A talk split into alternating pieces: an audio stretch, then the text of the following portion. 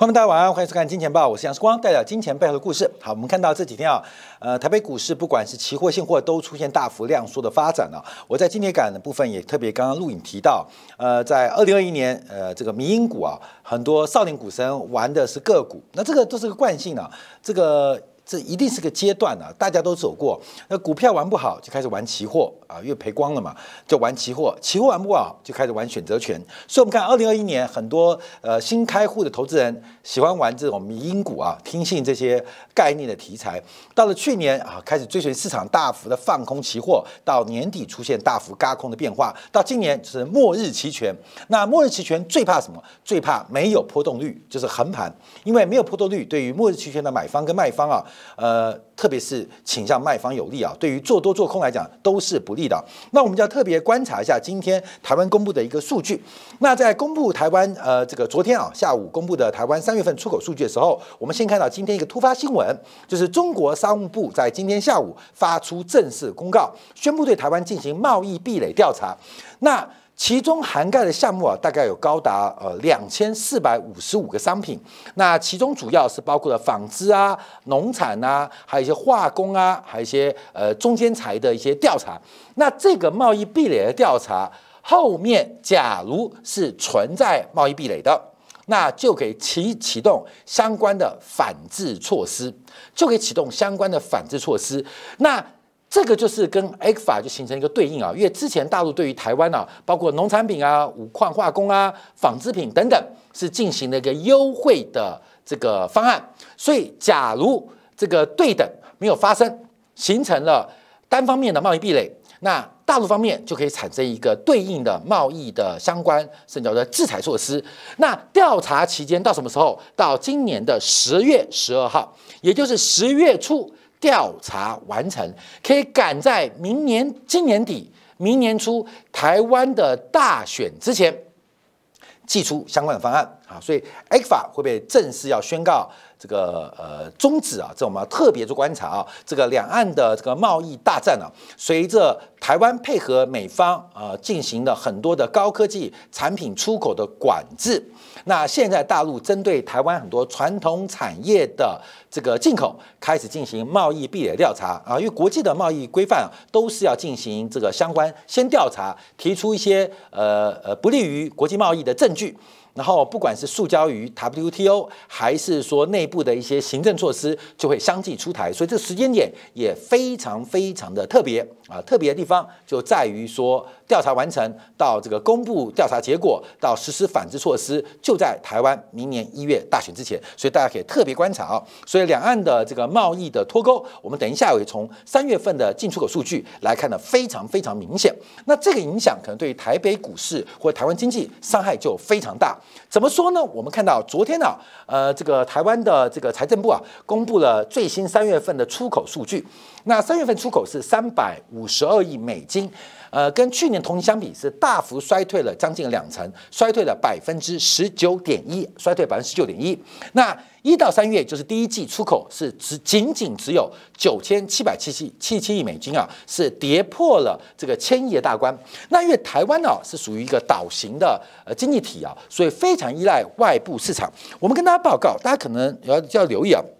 台湾2020年呢，台湾的 GDP 是6732亿美金，贸易顺差589亿美金，也就是从这个数据直观啊，台湾 GDP 有将近9%是直接来于贸易顺差。那这不是进口跟出口哦，是我们已经把出口减进口，加出口进口加起来的话，这个总规模是超过台湾的 GDP， 就代表台湾是一个非常这个依赖外部市场的一个经济体啊。光是绝对的顺差，2020年6732亿的 GDP 对于589亿的顺差，2021年是7758亿的 GDP 对应于是644亿美金的顺差，所以顺差是台湾啊超过8%的一个重要性贡献，这是一个非常高的比重哦，截到去年台湾 GDP 是来到7626亿美金啊，台币升贬值有关系啊，那顺差是514亿美金，那今年预估啊是7723亿的美金的 GDP， 可是我们看第一季的台湾的出口顺差好像剩到不足100亿哦，不足100亿啊，这个代表台湾的外部需求是完全丧失对台湾经济的贡献。那过去我们可以看到，顺差每变化1个百分点占 GDP 哦，大概会影响 GDP 2个百分点的影响啊，就 GDP 顺差大概就1比2关系，顺差出口减进口，不是出口也不是进口，是出口减进口。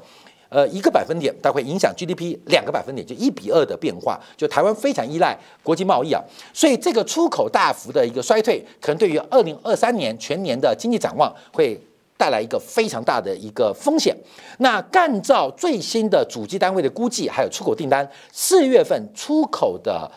这个增速可能负增长。仍然是落在2成左右，所以第二季度的这个台湾的贸易的这个出口表现可能也会不如预期。好，就在这时候，我们看到国际货币基金也大幅度的下修台湾全年的经济成长，从原来2.8%吧。2.8%大幅下修了2.1%啊，这下滑幅度很多啊，因为台湾大概1个百分点就是80亿美金啊，就80亿美金，所以下滑就修正大概60亿美金，60亿美金乘以30块的台币就是1800亿，台湾今年1800亿不见了啊，1800亿增量不见了，所以这个 IMF 大幅下修台湾的 GDP 目标，这是很特别，因为全球都下修，但全球平均是从2.9下修到2.8。全球范围 GDP 只下修了0.1个百分点，可台湾是从2.8下修到2.1，是全球平均值的7倍，是全球平均值的7倍。那 IMF 下修还没有中国商务部正式启动对台湾2455项贸易调查之前，昨天我们也看到了，巴菲特去了日本，针对记者提问。为什么要短在1个季度之内把台积电的持股给清光啊，给卖掉？为什么？那台积电啊，这个巴菲特提到，因为台湾的地缘政治风险那越来越高，所以我们要做一个观察啊，这个稍微做一些留意掌握。好，那我们继续往下观察，台湾主要出口地区大幅衰退的地方啊，很明显，这从2013年一路到现在。最重要是台湾最大的出口市场，过去就是大陆地区，最高的时候大概是在2018、19、20年的时候，都在 40% 以上，甚至在2021年、2022年啊，全球的新冠疫情这个供应链中断，大陆出口不是非常畅旺吗？台湾对大陆出口市场依赖度甚至来到43%。就接近快1半了，这是个非常依赖大陆市场的一个表现。在去贸易当中，台湾非常依赖大陆市场。可是因为在去年第四季到今年第1季，台湾出口大陆出现了猛烈的衰退。我们看到，从1、2、3月份，1月份衰退了33.6、33.5，2月份衰退30.5。30.2，3月份衰退了28.5，所以1到3月份合计是衰退了3成之多。1到3月第1季合计衰退3成之多。那我要跟大家分析一个数据，大陆对台湾多重要。2020年台湾对全世界的贸易，我们享有589亿的贸易顺差，589亿。其中对大陆包括香港地区的贸易顺差是865亿，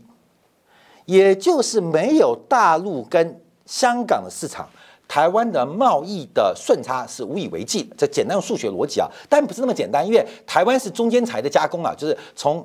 对日本是逆差，对韩国是逆差，对这个欧洲是逆差，对东协是顺差了。那这个逆差当中，从那边进口机械设备原料加工之后，出口到大陆地区，所以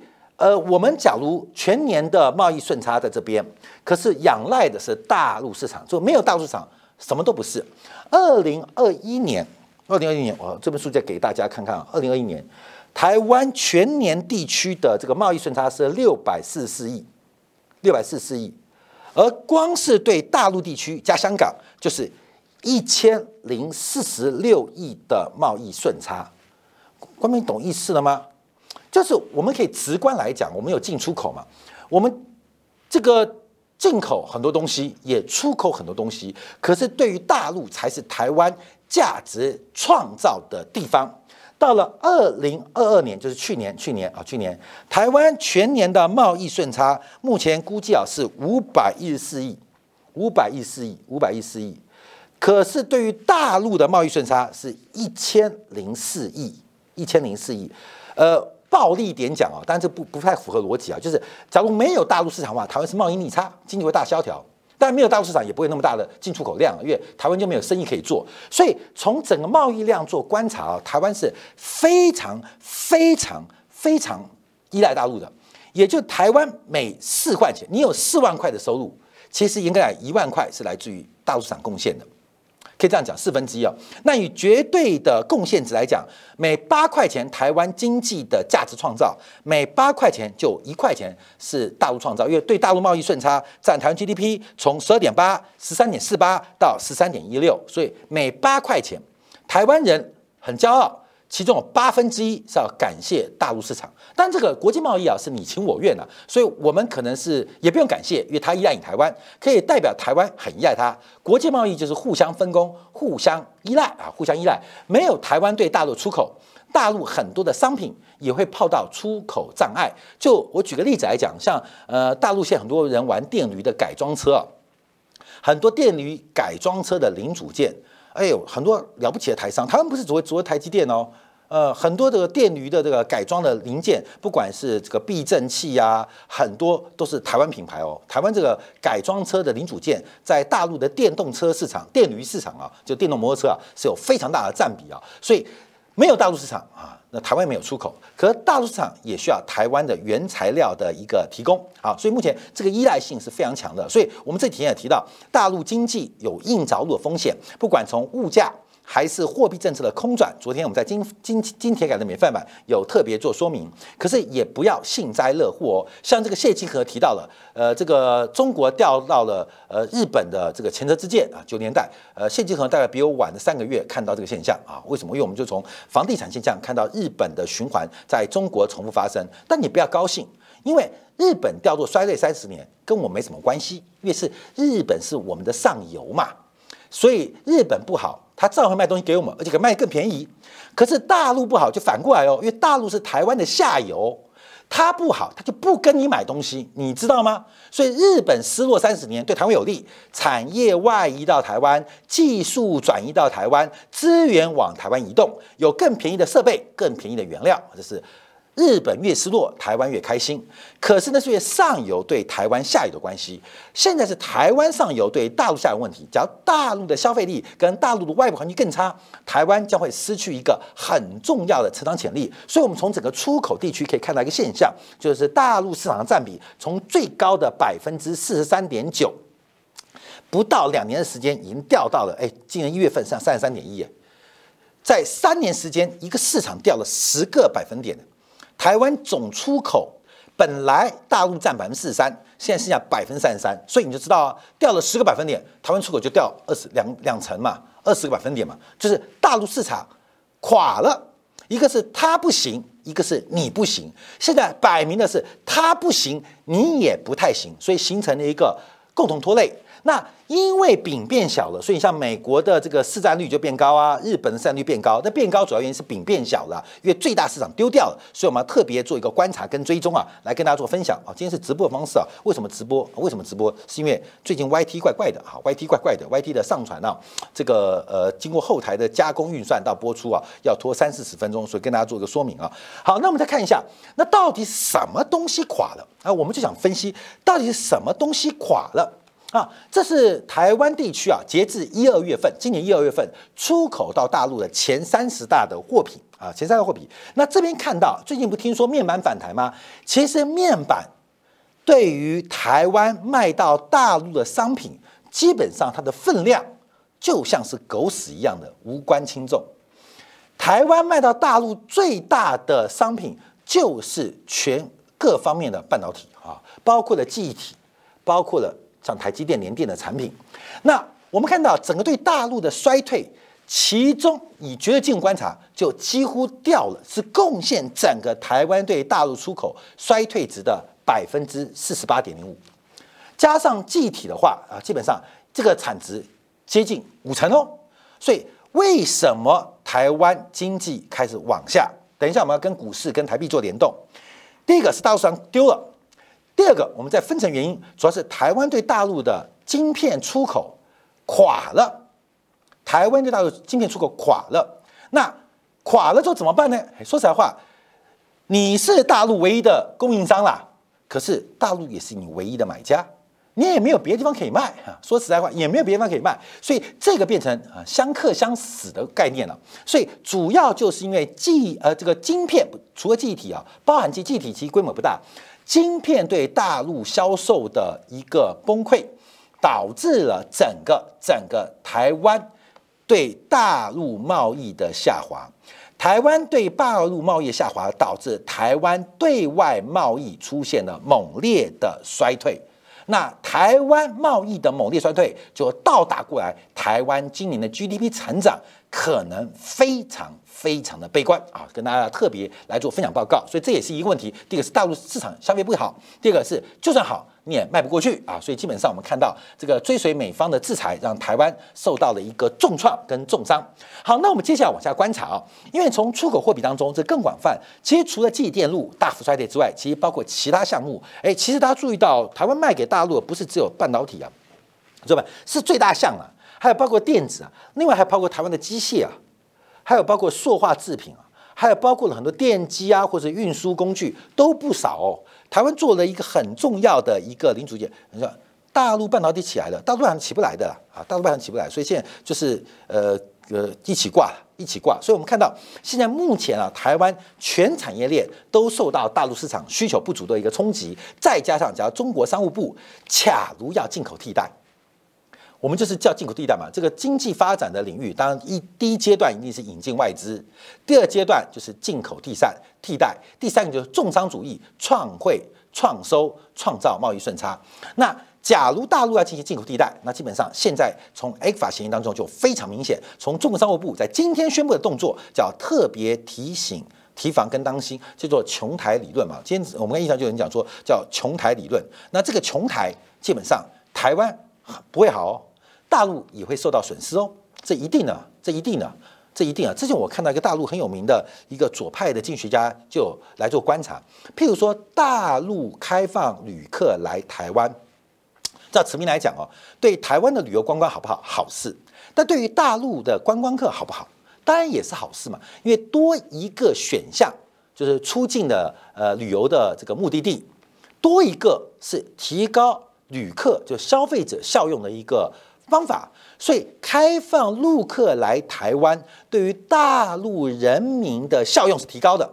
当然也会刺激到台湾的旅游经济。所以大陆游客不来台湾，基本上会直接打击台湾旅游，也会降低大陆旅客的效用。什么叫效用？就选择性啊，你选择性降低就影响，所以这两个是有相当大的一个这个冲突跟变化，所以我们稍微要特别做观察的。好，那再往下看一下。那这边要注意到这外销订单跟出口总值，因为我们从实证间拉图来看啊，其实台湾的外销订单跟出口总值的关系啊，其实高度正相关，这是一定的。可是我们观察的是出口订单跟出口总值的相关系数，能不能让我们蛛丝马迹来预估台湾的外贸景气何时好转？目前看不到，因为他们两个啊，其实大概只差一个月份啊，虽然3月份的外销订单还没公布啊，大概也不好。可是从外销订单跟出口数据就很明显可以看到，台湾的最依赖的一个创收部门可能遭遇到非常大的压力。好，这边就要看台币了啊，看台币啊，因为最近啊，我们看到很多人说啊，这个台币存美元，就借台币存美元会不会有汇率风险？会不会啊？但有很多理论，我们在这个我们见面会当中，这次台中跟高雄见面会，我们就跟台北不一样，要不断的推陈出新，所以我们这次会玩游戏，送东西啊。送你想象不到的东西，不便宜哦啊！不想象东西啊，现场玩游戏啊，那希望这个已经报名的今天赶要记得要来参加，因为我们会送东西。台中送的跟高雄送的不一样啊，高雄送的东西可能比较有价值，抽象的啊，台中送的东西应该也很有价值啊。这台北没有，因为我们需要每一次活动都进步啊，所以有报名的要来啊，观众要来啊，记得要来，因为我们基本上这个报名是瞬间就秒杀了，那你要珍惜这个机会，不然。当初你占个位置不来，很多人等着排名啊，现在候补的很多，但我们已经尽量去安排了，所以你来不来都要讲一下，不然有很多人候补啊。好，那我们看一下，这个是从另外领域，就是我们借台币去存美元，有没有风险？除了我在见面会提到了，包括从远期汇率看到过去这9个月、这个8个月以来，大量的美元全球境外美元资产负债表的扭曲之外，另外我们看台币，因为从出口总值这个柱状图的哦，就是比较淡的柱状图，跟新台币的关系，新台币是 K 线，往下是升值。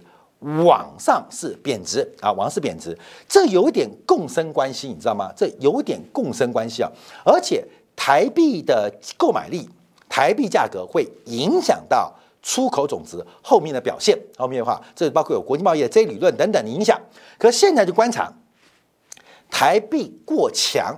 也有可能是，假如我们不管国际因素哦，台币过强也是一个台湾外贸数据下滑的理由之一，所以为什么台湾央行不敢加息太多？因为一旦升息，可能让台币相对强势。台湾现在需要的是宽松，或是像越南般的降息，可是又不敢降，因为台湾的资产泡沫太大了，又不能降，通胀又失控，那个芭乐可以涨5成，香蕉个芭乐，你知道吗？臭鸡蛋啊，根本就很可悲。香蕉个芭乐，臭鸡蛋都大涨啊，那真的该涨的都没涨，工资没涨。好，台湾通胀跟资产泡沫压力犹存，台湾不敢做降息啊，只能微幅升息。可台湾的升息就让台币相对强势，所以从汇率因素观察，台币过强或台币过高，这是一个关键哦。所以台币太贵，是不是就可以免除你借台币存美元的疑虑啊？这是部分原因哦。做投资是个组合原因。好，说我们从出口总值跟新台币观察，基本上从这种出口数字啊，就可以看到台币啊要强很难。从目前远期汇率观察，你知道吗？在今天来的是30.505，远期汇率哦180天哦。10月份的远期汇价，看到没有？是29.6。你很好做选择哦。我讲一个不客气的话，你借台币存美元，假如台币真的升到29.6，你会赔掉汇差哦。你等于赚到利差，赔掉汇差，赚到利差，赔掉汇差。可是有什么关系呢？因为29.6台币升到这个地方，一个是台币的购买力变强，另外一个是按照现在出口的趋势，台湾的经济会垮掉。我一直提到，其中台湾出口因素不好，扣掉全球原因，台币过强，从这个过去30年拉过来看，这已经是一个解释因子啊。所以，假如台币升到29.6，你觉得台湾出口会好吗？当然不会，出口不会好，上市公司 EPS 不好，上市公司 EPS 不好。股价就会跌嘛，所以你可能会赚到利息，赔到汇差抵掉啊。现在远期在这边，但台币180远期汇率啊是到29.6，挣到29.6，你看股票打8折、打7折、打6折的满地都是，你在怀做股票不就得了吗？哎，各位你懂意思吗？所以一个安全避风港跟大家来特别做分享。好，我们再看一下，那台湾出口总值跟股市的关系又如何呢？那也是高度的正相关啊，高度正相关。那我们从台股跟这个台湾出口总值做观察的话，可能可以微幅观察到啊，好像谁是狗谁是主人，方向就比较清楚哦。从实证观察，按照效率市场假说，股市的反应应该是台湾出口的领先指标。可是从实证观察。台湾出口的总值常常会是股市的领先指标啊，这个妙了，为什么要这种事情？因为价格反应应该是正常的嘛，因为股价应该会反映未来嘛，所以股价应该有预判未来的能力。可是台湾股市参与者的专业度其实有严重问题，所以反而使得台湾的出口总值竟然可以做台股的预判。或部分先行指标，在每一次台股创高或台股落底之际，你能不能确认这是头部，能不能确认这是底部？其实从台湾出口的年增率跟总值可以判断，就假如台股来到低点，可是台湾的出口年增率或出口总值还在衰退，那这个低点不是低点，反过来喽。所以应该来讲，经济的领先指标、经济橱窗是股市，可在台湾上很怪啊，出口总值竟然可以作为验证台股的一个标准，而台股的价格高低不能反映台湾出口的趋势，这是一个很特别的现象，在台湾上竟然发展了，竟然发现，所以我们要特别做观察跟留意。好，最后我们看一下啊，就是台湾的实质有效汇率指数跟名目的有效汇率指数。我们看到目前的发展，因为按照目前的这个实质有效汇率指数啊，我们看就是绿色线也是过去这5年来的相对高点，所以台湾的实质有效汇率指数是不是偏高？这对于观众有讲说，我们最近很多人在讲说，要不要借台币存美元，赚这个至少超过2%的利差？那最大风险就是台币对美元升值。那现在看起来没什么空间，因为要升值上去啊，升值2%上去，那台币的持有汇率就过高啊，这过高可能过高，就会对于这个出口会形成更不利。好，另外也提到 TPP 要选举，有可能会护盘个弹头啦啊，我们看到最近国民党想法，因为我们讲哦，明年1月份大选，倒推9个月，就是以现在为例啊，根本就现在，应该是1月中选举嘛。1月中选举嘛，倒退9个月嘛，刚好就今天，从今天开始，跌的蓝军赢的基面大，涨的绿的赢面几率大。那到底是赢面大决定股市，还是股市影响局面？互为因果，可以相互回正哦。所以我们现在看到蓝军的安排跟绿军安排，似乎可以部分解读或解答市场上后续的变化。跟大家来特别做分享跟这个分析。好，感谢大家收看啊，我们今天用直播方式为大家服务。稍后8点半，包括了美国的 CPI 的公布，还有我们针对到底这个美联储的利率政策的基础为何做进一步的分析。休息片刻，马上再回来。